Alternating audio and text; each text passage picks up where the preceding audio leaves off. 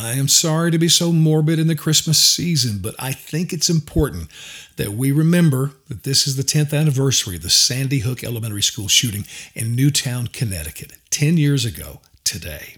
20 year old kid walks in with guns, kills 20 first and second graders and six adults, then turns the gun on himself. I, as a parent, I cannot imagine the pain for the parents, the siblings, those closest to those kids, the hole that must exist in their hearts and lives that can never be filled, may even be bigger today than it was then.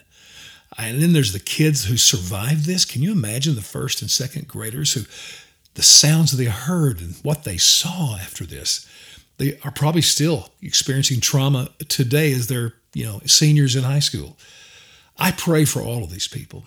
We can't close up those holes in the heart, but God can bring peace.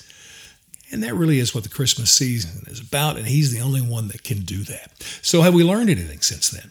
Well, the parents and those closest were became activists. Of course, they hit gun control hard.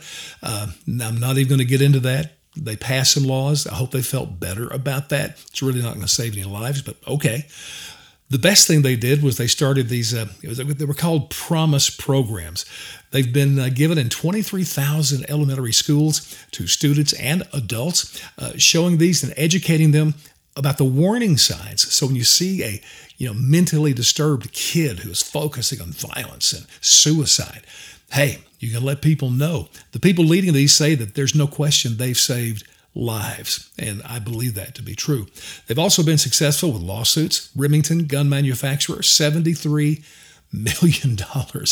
Um, and then, of course, you've heard about Alex Jones, the wacky, lying, conspiracy theory nut. Um, so far, $1.4 billion have been awarded. I don't know how he's going to pay that. And by the way, I'm not really for this. I mean, what's next? Are they going to go after the auto manufacturer, you know, whatever car he drove to the school that day? I, I'm not comfortable with this. But whatever they've done to find meaning and hope, and, and um, hey, I applaud that.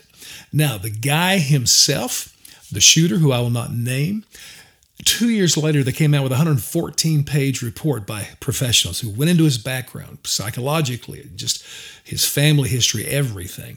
And it's pretty shocking what they found. Uh, he had a history of mental illness. He'd been to professionals, had testing done, so all the information was there. He was the typical, you know, no friends. He was a loner, a video gamer. Um, antisocial, kind of uh, ironic. He was a vegan because he felt like to eat meat was cruelty to animals. Okay. Um, he also claimed he was asexual, meaning he didn't have sexual desires. Loved horror movies. He talked about mass shooters, uh, serial killers. Uh, in social media, he used names of uh, mass shooters as his handles and wrote papers in school in grammar school. One he wrote in junior high was so graphic the teacher couldn't even share it.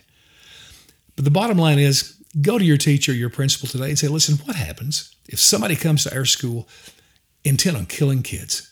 What is going to happen?